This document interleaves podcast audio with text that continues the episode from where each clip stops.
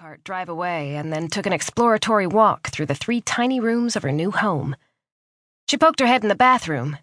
It was worn, but clean. Nothing a coat of paint couldn't fix. She turned on the tap in the tub and pulled the lever to start the shower. The pressure was okay, and the water came out nice and warm.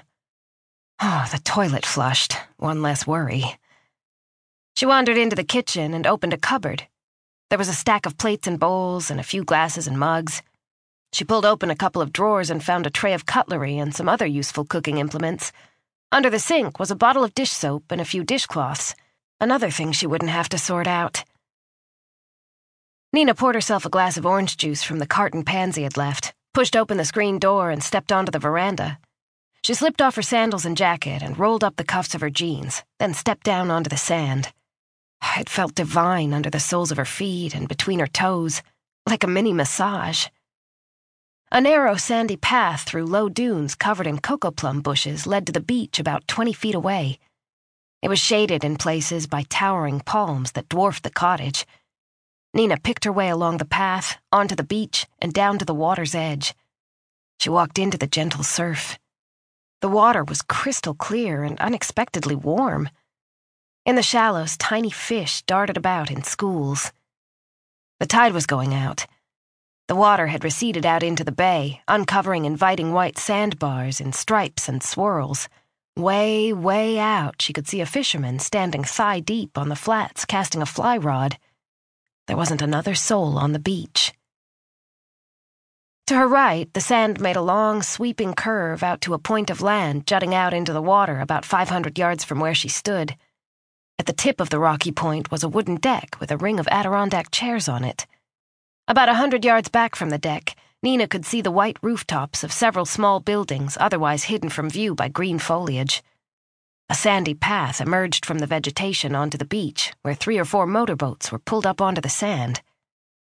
Oh, that must be the fishing lodge, thought Nina. She swiveled her head and looked left down the beach, back toward the town center. It looked like she'd be able to walk right into town along the beach.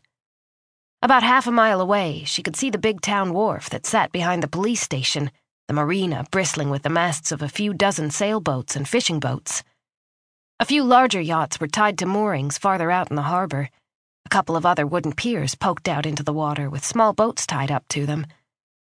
Based on the collection of colorful umbrellas and picnic tables on a wide wooden deck on stilts in the sand near the water, Nina guessed it was a bar.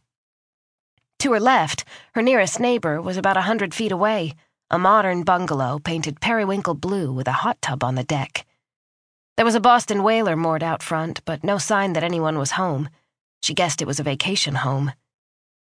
She turned and made her way back up the sandy path to the cottage thinking she would unpack and maybe have a shower. Just as she stepped up onto the veranda, Nina heard a loud knock on her front door, followed by, Yoo-hoo! Mailman! Looking back through the tiny house, she could make out the silhouette of a man on the other side of the screen door and a red golf cart parked in the lane behind him. She walked the ten steps back through the house and opened the front door. A man in his mid twenties stood at the door, dressed in navy blue Bermuda shorts and a crisp white short sleeve shirt with a pineapple crest on the breast pocket. He was deeply tanned, with shaggy dark brown hair. A long lock of it fell over one eye.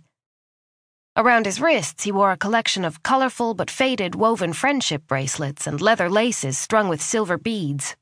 He stuck out his hand, and Nina shook it. Hiya, he said. Dave Jensen, Pineapple Cay Postal Service. Everyone calls me Danish. Hello, Nina Spark.